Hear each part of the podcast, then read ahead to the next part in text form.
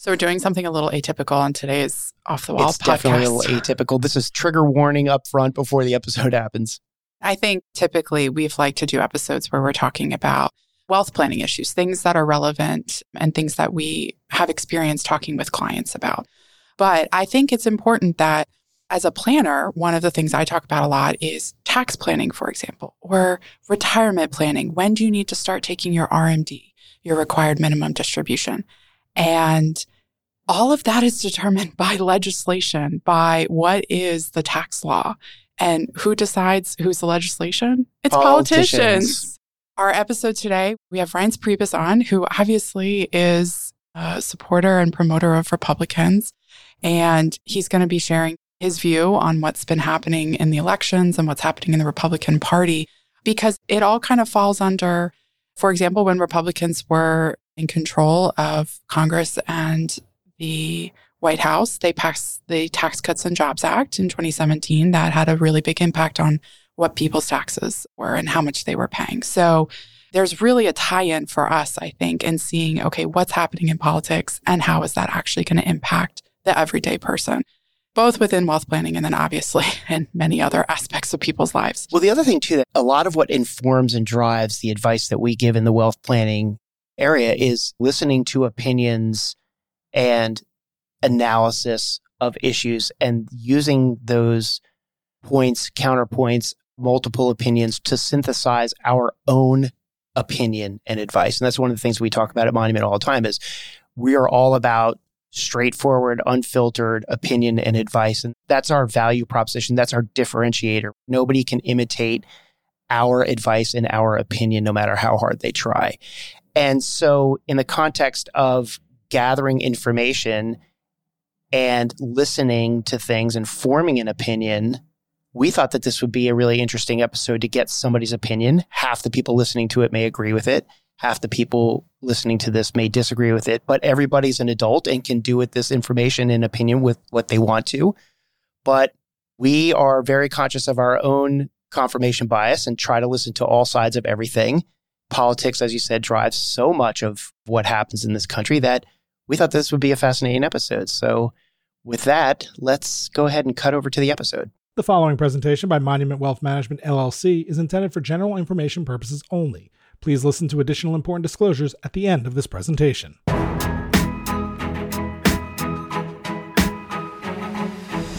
Welcome to Off the Wall, a podcast aimed at helping you answer the question what is the point of my wealth?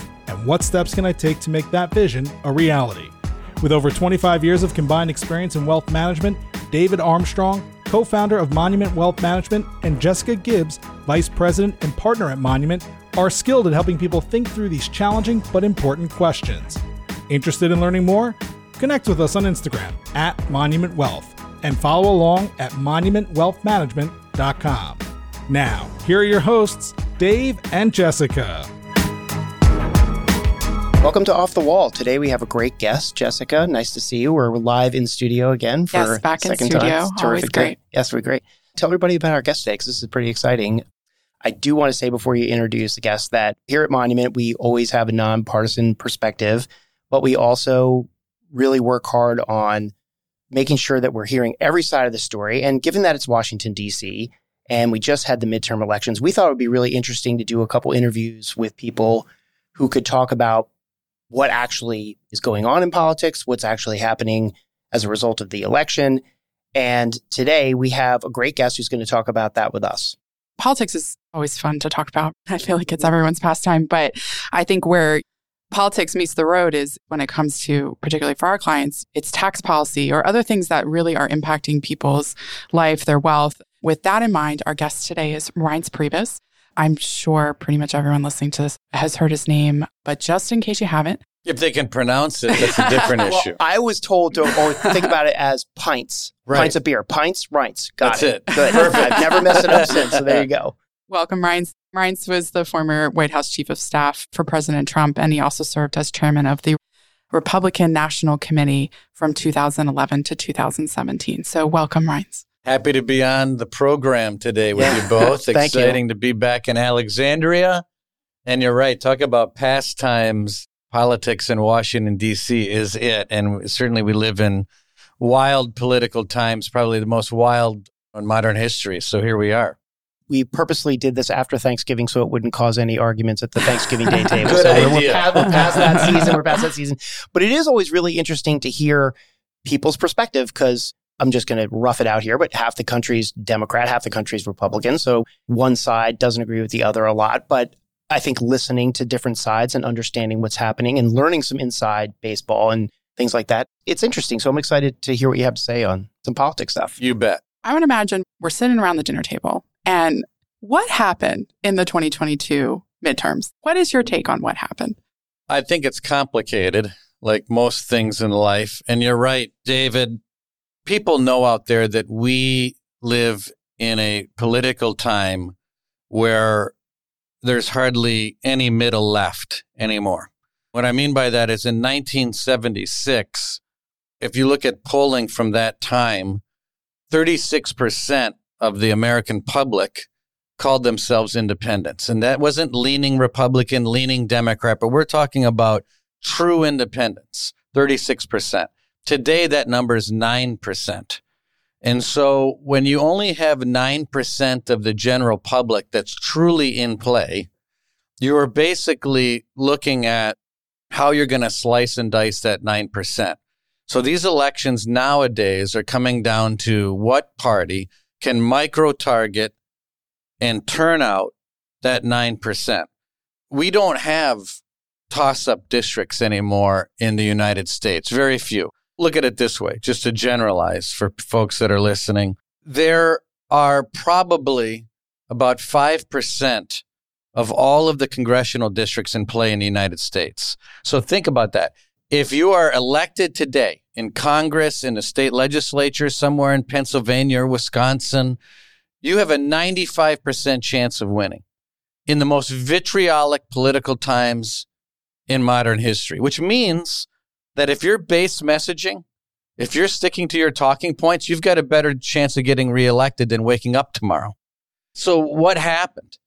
I think a couple things happened. Number one, I think that the Democrats did a very good job of using wedge issues to turn out that very small slice in the middle. They swamped Republicans in university towns and blue counties across America. And the Republican Party cannot accept anymore to get less than 30% in places like Madison, Wisconsin, places in California, in New York, in counties all over America, because getting swamped in those little university towns means you're not winning a state like Wisconsin where only 20,000 votes decides the outcome of the election. And let me just drill it down another way. Look at what's happening in a state like Wisconsin. And you can put in Michigan, you can put in Pennsylvania, the same thing. We have a race for Senate in Wisconsin where the candidates raised and spent over $100 million combined. We had a race for governor in Wisconsin where the candidates raised and spent over $100 million. So now you've got $200 million, which actually was more than that, for the sake of this $200 million fighting over 50,000 votes. And so polling is coming in and they're trying to measure what are 50,000 people going to do when you drop $200 million on their head. And it's not just basic messaging, guns, pro life. It is micro targeting at 50,000 people on their door, knowing everything about those people. We know what beer they drink. We know what car they drive. We know how many kids they have. And now you take $200 million and you're micro messaging and you're turning out those voters. The Democrats did a good job of finding people who were very upset over the abortion position. The Democrats did a good job raising money. And the last thing is this, and we can get into these topics. I think it's a good setup for the next questions that you have. But my opinion, I think the American people have glazed over the vitriolic, negative nastiness that's taking over our politics. And they have decided in this past election that, yes, I agree that we're on the wrong track. I agree Joe Biden is taking this country in the wrong direction, but I don't agree that all those horrible things you're saying transfer onto this person running for governor in Wisconsin or Michigan or you name the state. So this glazed over feeling that this country is having in regard to our politics, I think affected the 2022 midterm election in a very profound way. So, why wasn't there the red wave that people talked about coming into the midterms? Because of, I think, a lot of those things. I think that in the past, our elections, we could look at how people felt about the country in 1994 or how people felt about the country in 2010. And people tended to hold accountable the party that wasn't in power and mainly apparently not responsible for how they felt where the country was going. But I think in this case, people felt like our politics were so poisonous that people aren't sure what to believe when it comes to what they're being told on TV the university towns.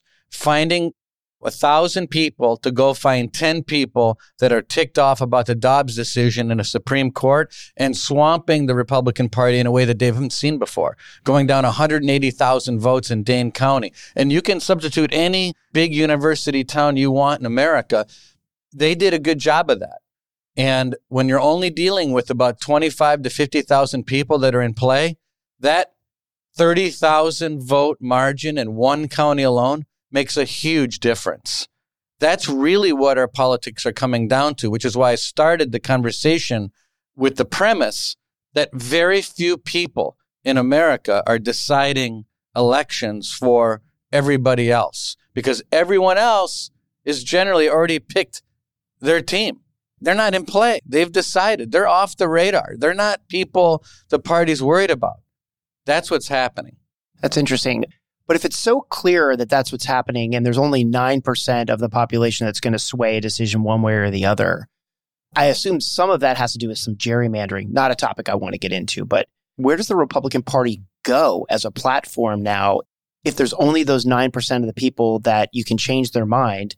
And it seems to me that based on what people thought was going to happen in the election, didn't materialize to the level of House wins that they thought where does the Republican Party start to change its messaging to capture the attention of those 9% of people if those 9% of the people resonated with what the Democrats were saying in November?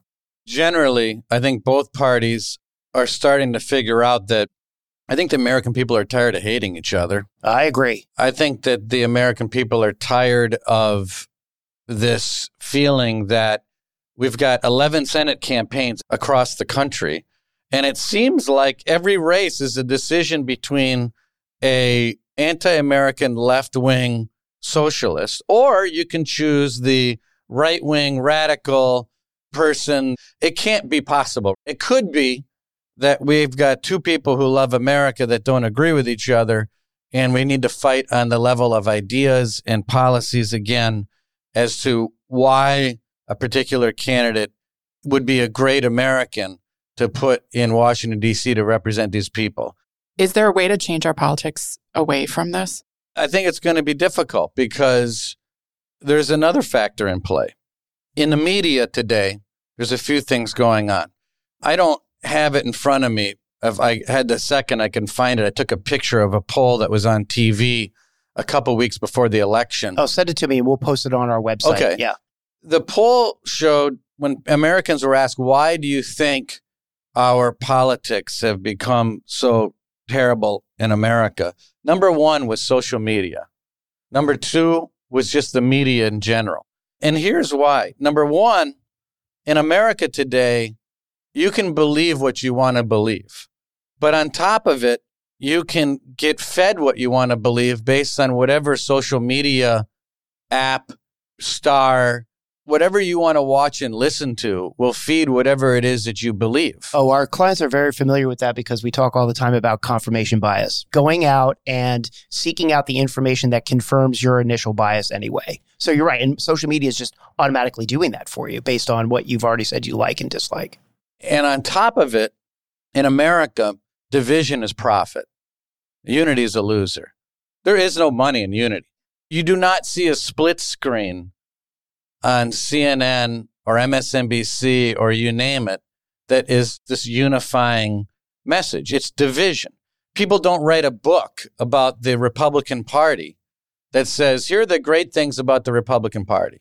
No, the book is here are the 10 people or here are the 10 things that are the worst things about the party. And here's what I think you need to do to fix it. And that book sells. Look at the people who write books that walked out of the White House.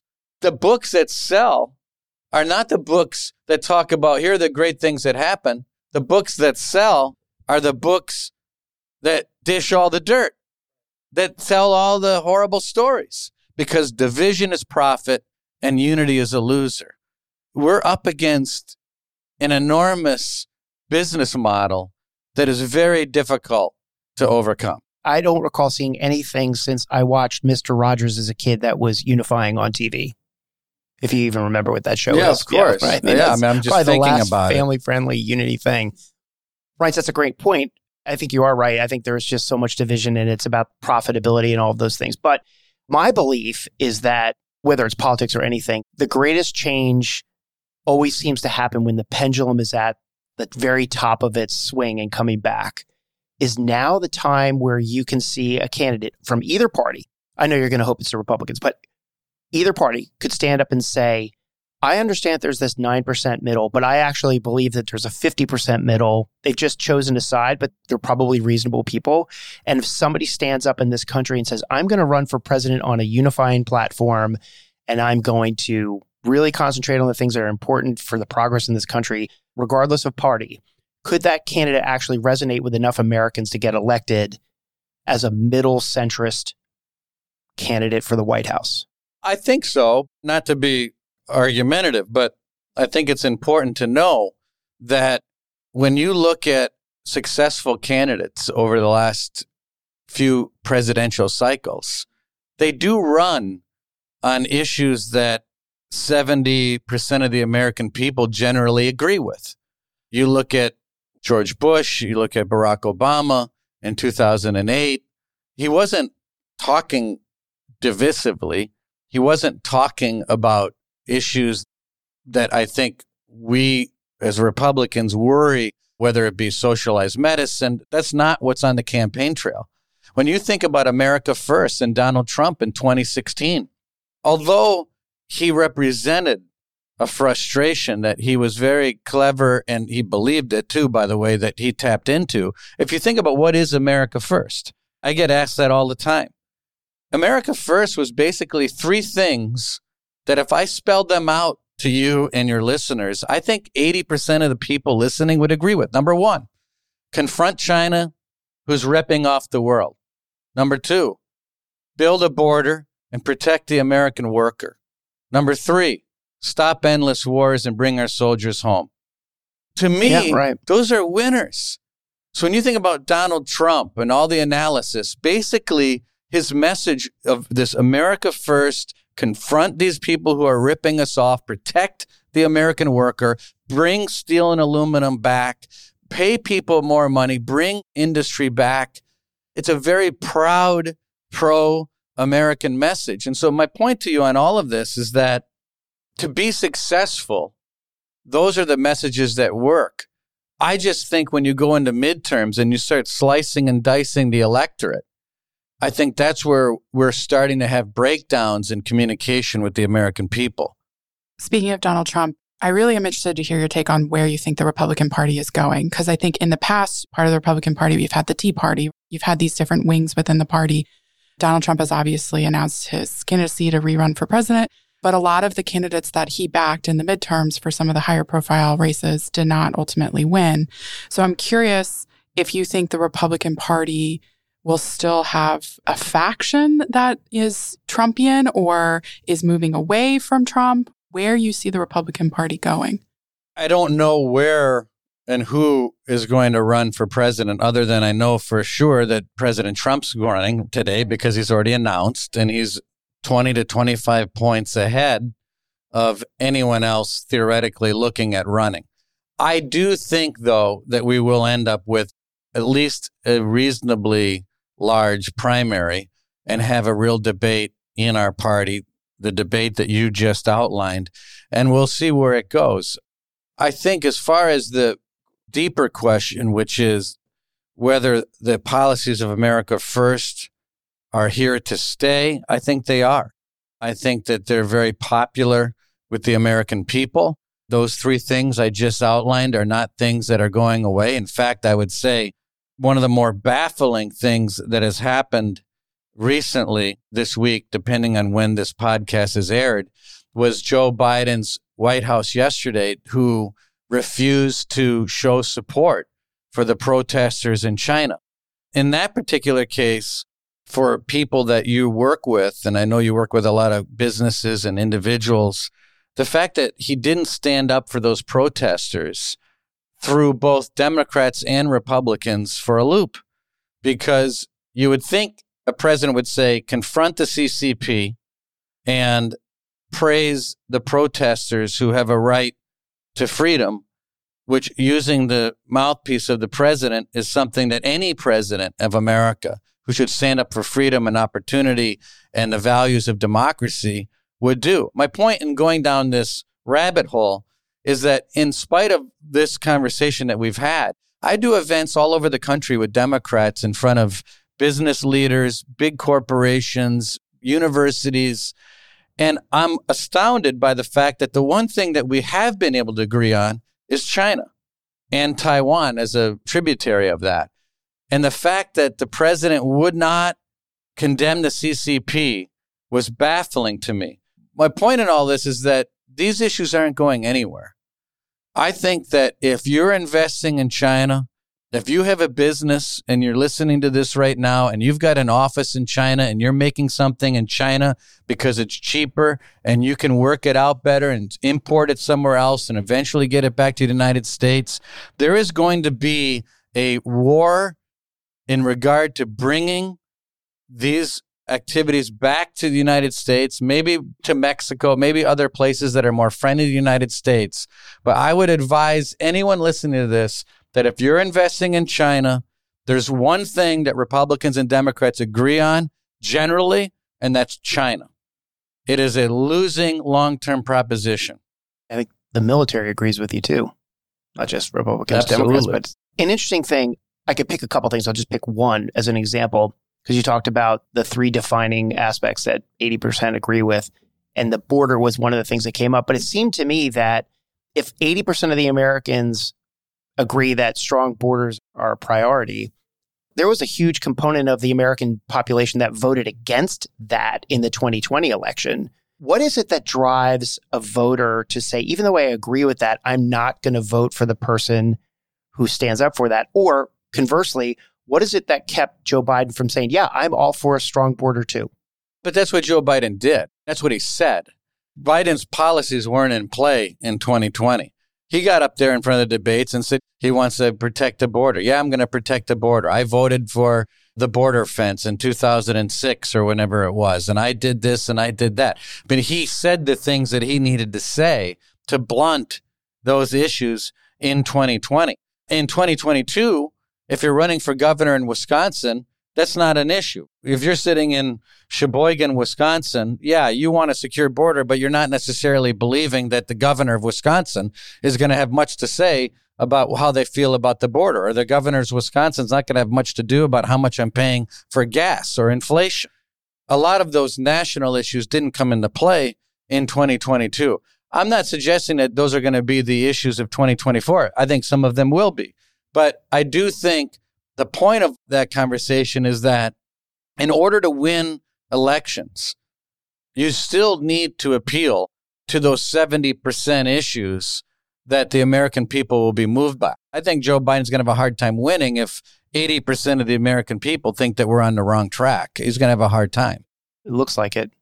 But then again, it looked like there was going to be an easy win in November too. And sure, not to be repetitive, but that's also the difference between running against the person most directly responsible for my inflation, my gas, and my groceries. Well, that's a great point. And the person running for governor in Idaho. It just doesn't compute. Every time we come up around an election, you'll hear people saying, like, oh, if this candidate wins, I'm moving to Canada. You hear that all the time. Yeah. I'm moving to Canada. I'm moving to Canada. And nobody none ever, of them does, nobody ever does it, right? Canada. We battle. Although we love Canada. Of course. I think it would be a lovely place to live if somebody really chose to do it. We battle a version of that ourselves in this industry. Our version of I'm moving to Canada is if this candidate wins, I'm selling all of my investments and I'm going to cash because I think the world will just go to hell. It'll be terrible. And we're always advising clients don't let your personal opinions about politics drive your investing decisions because emotional decision making never works out in the long run against the stock market, which is essentially undefeated over a long period of time, I like to say. Although it doesn't feel like that now. Knowing that we battle that version of the move to Canada syndrome, I'm going to ask you a question that could be impossible to answer, but I think you can. What do you see as what is on the Republican legislative agenda for the next, let's just say two years, like the campaign cycle of the next two years? While the House has just changed, what's on the agenda? Well, there's not going to be a lot getting done in Washington, D.C., given the fact that we've got a Democrat Senate and a Democrat in the White House. But so, your opinion that divided government is just going to be deadlock? Yeah, absolutely. But divided government's great. It's statistically good for the stock market. Interesting. Okay. And you think about faction in the Constitution, this is exactly what our forefathers loved about faction and the stability that faction gives America. I think the ping pong match going back and forth where it's all Democrat controlled then we're ping ponging back to all Republican controlled, that's instability. Stability is faction.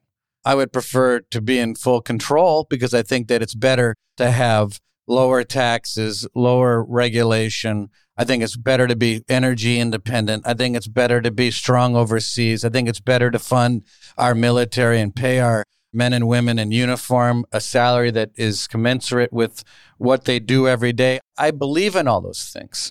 But the idea that faction is somehow problematic, I think, is wrong too. I think that that brings great stability. So I think what you're going to see from Republicans are you're going to see probably Kevin McCarthy lead an effort to show the American people what it is that we believe in, whether it be taxes, whether it be regulation, whether it be gas and oil, crime, all the things that are problematic, in our opinion, facing America are all going to be part of a package that he laid out in his plan prior to getting the majority in the House. So I think it's going to be hopefully more than symbolic, but I think it's going to at least lay out a roadmap to the American people of what we could do if we had more authority in Washington, D.C. So we just said not much will get done. What actually could get done? What are some of the issues that there's so much consensus on it? There's actually a chance we could get something to the president's desk over the next two years. Anything?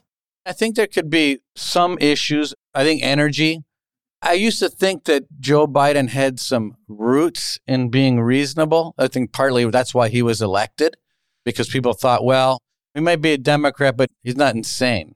But it turned out that he governed completely far left.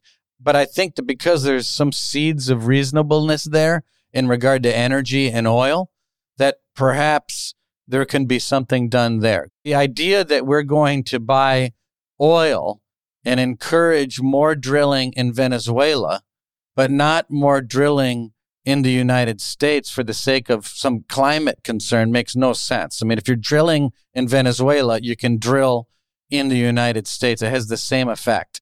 And not to mention the price would be cheaper and jobs would be better in the United States. I think there are enough Democrats that agree with my basic comments on that particular subject.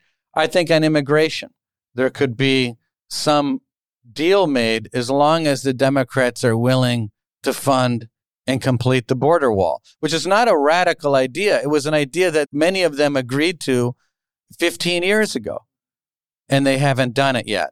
If they want a deal on immigration, if we want a 5X legal immigration, which is really something that a lot of businesses and really just great Americans that want some of their family members to come over. I'm talking about legal immigration. Legal immigration is as big of a mess as illegal immigration is today. But not funding a secure border is an impediment to not getting anything done on that issue. Can I pitch you on my platform for my future presidential run on immigration? Here it is. America is open for immigration. Here are the conditions in which you can immigrate very quickly. You must come through a border control checkpoint we are going to get all of your bioanalysts. We're going to take a retinal scan. We're going to take a DNA sample. We're going to take your fingerprints, take your picture, and everything else. We're going to issue you a social security card on the spot. and then come on in and get a job and do whatever you want to do. If you break the law, we have the ability to look at their DNA, see who they are, blah, blah, blah, blah. And if you're a criminal, we're going to export you and you'll never be allowed back in because we'll have the DNA and the retinal scan at these control points. Why is it so hard to fix immigration? It just seems so easy to me. It should be easy, but by the way, I'm not running for president. And by the way, when Donald Trump was president, by the time he got done, we did not have a illegal immigration problem in the United States. We were energy independent. So look at what Joe Biden did on day one. I know we're getting down into the big partisan chatter now. Oh, but it's so okay. It's a, let me just say Yeah. on day one, because this is the truth. On day one, by the way, this is off the top of my head. He had actually like six or nine executive orders on day one on immigration. One of them was that we would stop building the wall. That's number one. He doesn't want a wall. He stopped it on day one. The second thing he did was that he told municipalities across America that when you do the census, you have to count illegal immigrants in your city as part of the mandated count. Why? So that you would get more federal money from the federal government so that you made sure you added those people in your count and you were eligible for more federal dollars. Third, to your point now, to your to my plan, campaign. on the third executive order signed by Joe Biden on day one, he repealed the law that said that if you were in the country illegally and you committed a felony, you would be deported. He repealed that law. So today in America, if you're here illegally and you commit a felony, you are no longer subject to deportation. I just don't understand That's that. day one. And he was supposed to be the reasonable guy. The problem with our politics is that when you're looking at me and you're asking me, not necessarily in an argumentative way, but you're basically saying, Reince, why can't you guys work with these people? Well, it's very difficult to work with someone that on day one signed those three executive orders. Let me put it this way, and I'm sorry if I'm going down a rabbit hole, but no, this is fascinating. to your point about where we are in Congress. So, everyone, if you're not driving, close your eyes and imagine you're in San Diego. So, it'd be a beautiful place to be. You're be. driving on the coast. today. Yeah, right. Look Yeah. cold, Right. dreary Washington, D.C.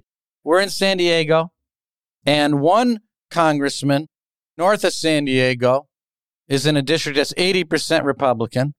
The neighboring congressman is in a, another district. They're next door neighbors. And that congressman represents a district that's 80% Democrat. They're in the same media market. They've got the same newspaper covering the same district. One person's talking about a double wide fence on the border that's 80 feet high. And the other one's talking about what about the kids that are here through no fault of their own? Should we let them in? And both of their constituents love them both equally. They've got a better chance, like I said before, of getting reelected than waking up tomorrow. And so the problem we've got is that you're asking, why can't we just work together and get this done? We've got one party that on day one is saying you will not get deported if you commit a felony. You tell me how I can work with that. If that's a non starter, how can I work with that? If securing the border is a non starter, how can I work with that? Maybe the way you work with it as a party, not you, but as a party, you work with it is you just go back to the American people who have the ultimate control over everything with the power of voting and say, this is what we've got now. This is the case that we're laying out for electing our party to be back in power. And don't even work with them, work with the American people. If I'm the guy in the 80% Republican district and I say, let's just cut this deal on immigration, we're not going to build a border wall, we're not going to fix the things that you care about, but we are going to let everyone that's here illegally vote and we're going to give them amnesty, I'm out of a job. So the question is is it my job to do what I want to do, or is my job to represent the district that reelects me 80% of the time? It's complicated, but I do think that where the rubber meets the road is when Joe Biden needs to go back to the American people generally and defend the things that he's done on immigration. And I don't think he's going to do well. Question just popped in my head. Can you help me understand why, if immigration is such a big deal and illegal immigration, I would assume that the biggest impact that it's having is on the border states? Why are Democrats getting elected in border states if illegal immigration is such a problem in those states? my assumption is that there's been great demographic changes in places like Arizona, Nevada, and you're even seeing a little bit of in Utah. And I think a lot of folks are moving out of California. And I think a lot of those states That's are becoming slightly bluer year in, year out. No question about it. I think that that's true. But I also think that when the issue pops up and it's hot and heavy in presidential years, like 2016, those states came around for Donald Trump. Like I said before, when Joe Biden ran, he didn't run on amnesty and an insecure border. He ran on the opposite message. But now he's got a record and he's going to have to come back in 2024 and defend it. So I think we have to leave it there. So thank you so much for coming on and giving us your take. I really appreciate it, Reince.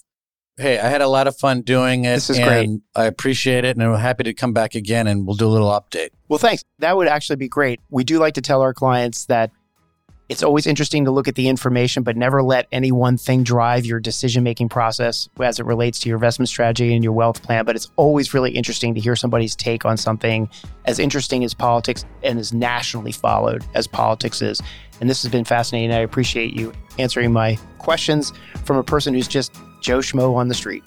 Appreciate it.